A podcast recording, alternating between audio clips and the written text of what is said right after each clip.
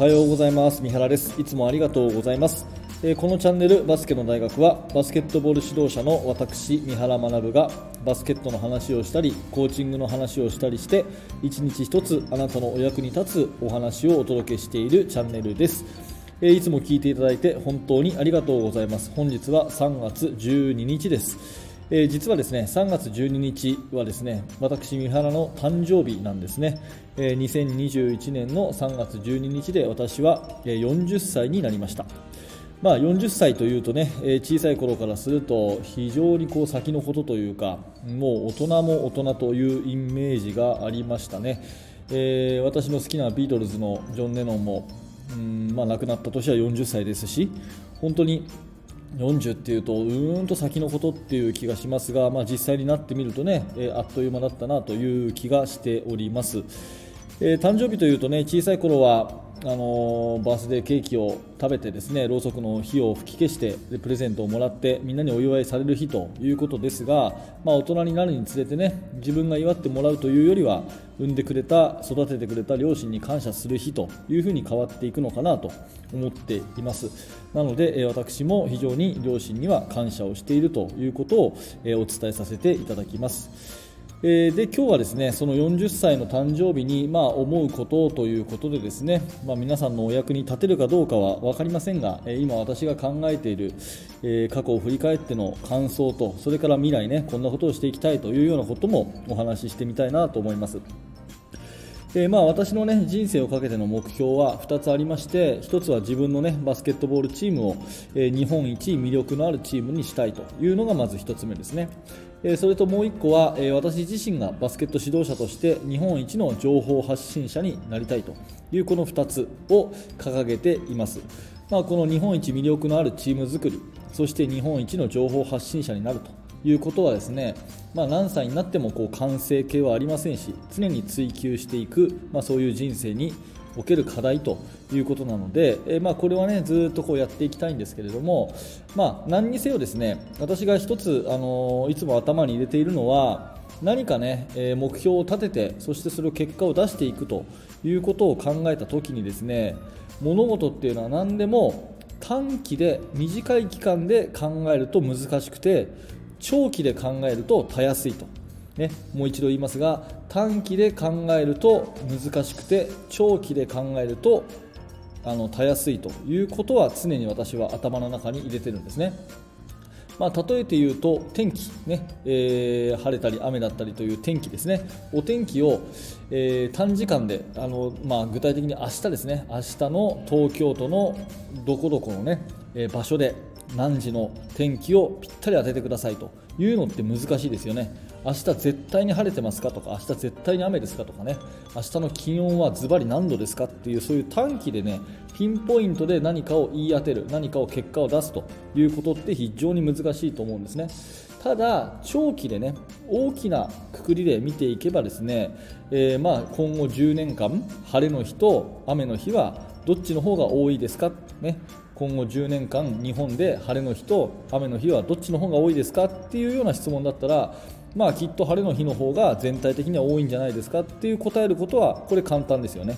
まあ、そういうようなことで何事もですね短期間で区切ってですね、え結果を出すということを考えるとやはりそこはですね非常に難しさがあったりうん、それからですね、まあ、そういう短期間でこう何かを成し遂げようとする必要もないのかなっていうふうに私は思っています、まあ、具体的には私は、ね、いつも物事をこう10年単位で考えてるんですね、うん、だから物を続けていく目標を立てたらそれに対してですね続けていくと。目の前のことをとにかくコツコツ淡々とやっていくと。で10年後にけ振り返れば結果が大きく変わっていたと。いうようなそういう取り組み方が好きですし、まあ、それが一番確実な、えー努力の方向かなっていうふうに考えています。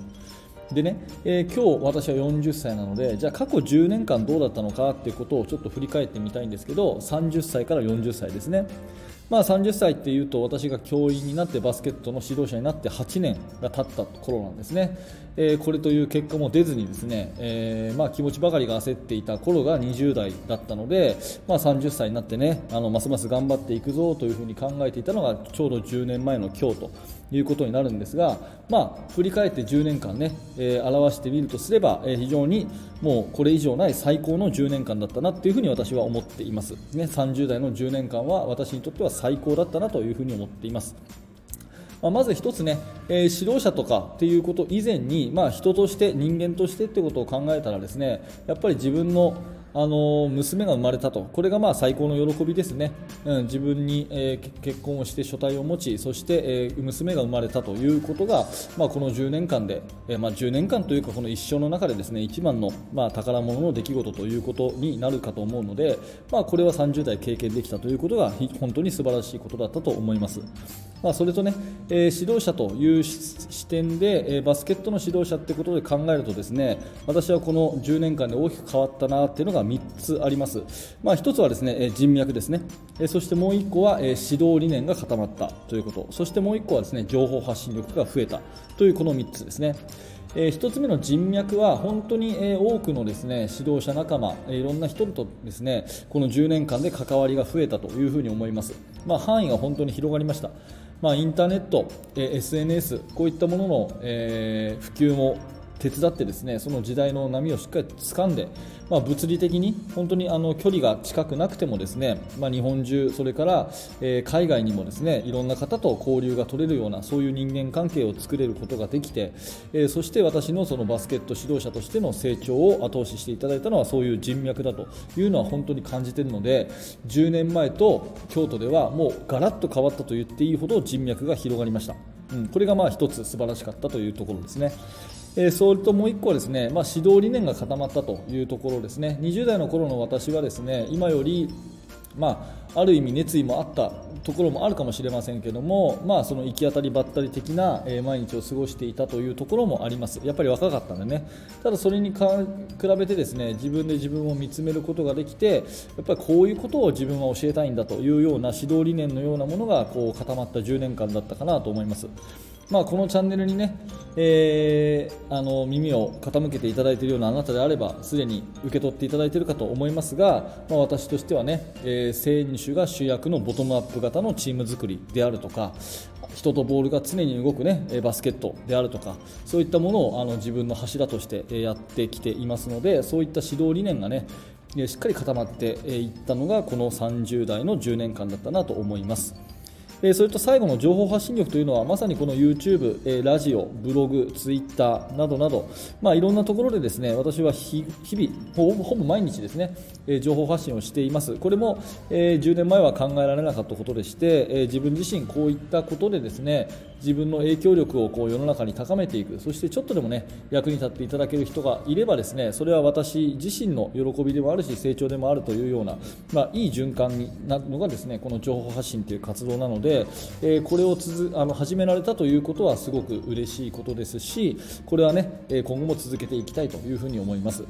まあ、私自身ね、えー、日本一魅力のあるチーム作りそして日本一のバスケットの情報発信者というところを目指してですね、えー、まあ10年後を見据えて今日もコツコツ淡々とやっていきたいとさらに人脈を広げて、ね、自分の指導理念を固めてですね、えー、そして発信力を高めて、え今後も頑張っていきたいなというふうに思っていますので、えこれからもよろしくお願いしますというお話でございました。はいえー、いつもですね本当に聞いていただいてありがとうございます。今日はちょっと個人的なねお話ばかりになってしまいましたけれどもあの